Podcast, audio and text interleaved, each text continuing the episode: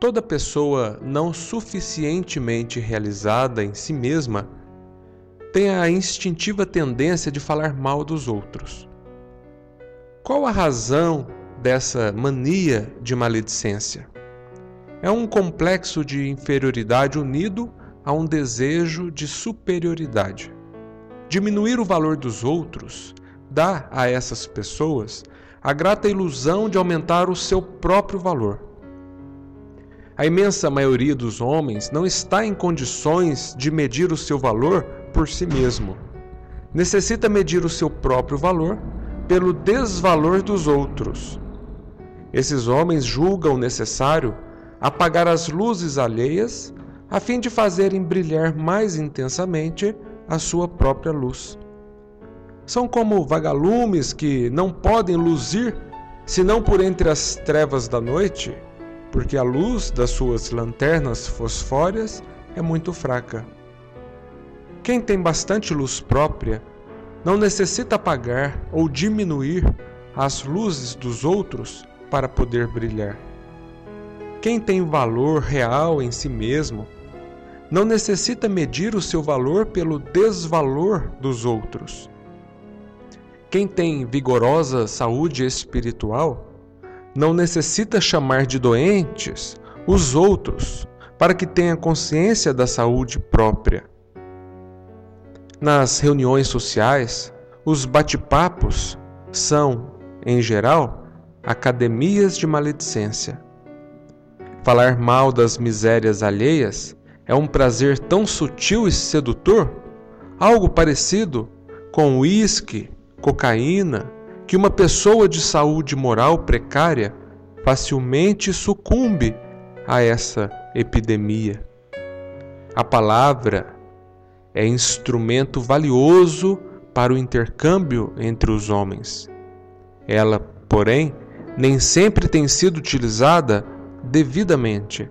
Poucos são os homens que se valem desse precioso recurso para construir esperanças, balsamizar dores e traçar rotas seguras. Fala-se muito por falar, para matar tempo, como se diz. A palavra, não poucas vezes, converte-se em estilete da impiedade, em lâmina da maledicência em bisturi da revolta semelhantes a gotas de luz, as boas palavras dirigem conflitos e resolvem dificuldades. Falando, os espíritos missionários reformularam os alicerces do pensamento humano.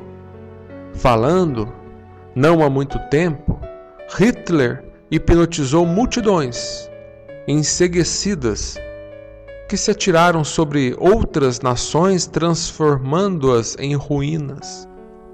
Guerras e planos de paz sofrem a poderosa influência da palavra. Há quem pronuncie palavras doces com lábios encharcados pelo fel. Há aquelas que falam meigamente, cheios de ira e ódio são enfermos em demorado processo de reajuste. Portanto, cabe às pessoas lúcidas e de bom senso não dar ensejo para que o veneno da maledicência se alastre, infelicitando e destruindo vidas. Pense nisso. Desculpemos a fragilidade alheia, lembrando-nos das nossas próprias fraquezas.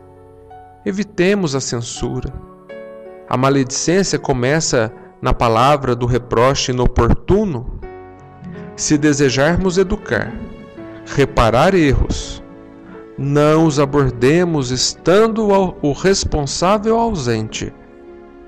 Toda palavra torpe, como qualquer censura contumaz, faz-se hábito negativo que culmina por envilecer o caráter de quem com isso se compraz.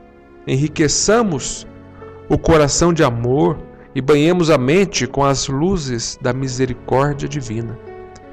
Porque, de acordo com o Evangelho de Lucas, a boca fala do que está cheio o coração.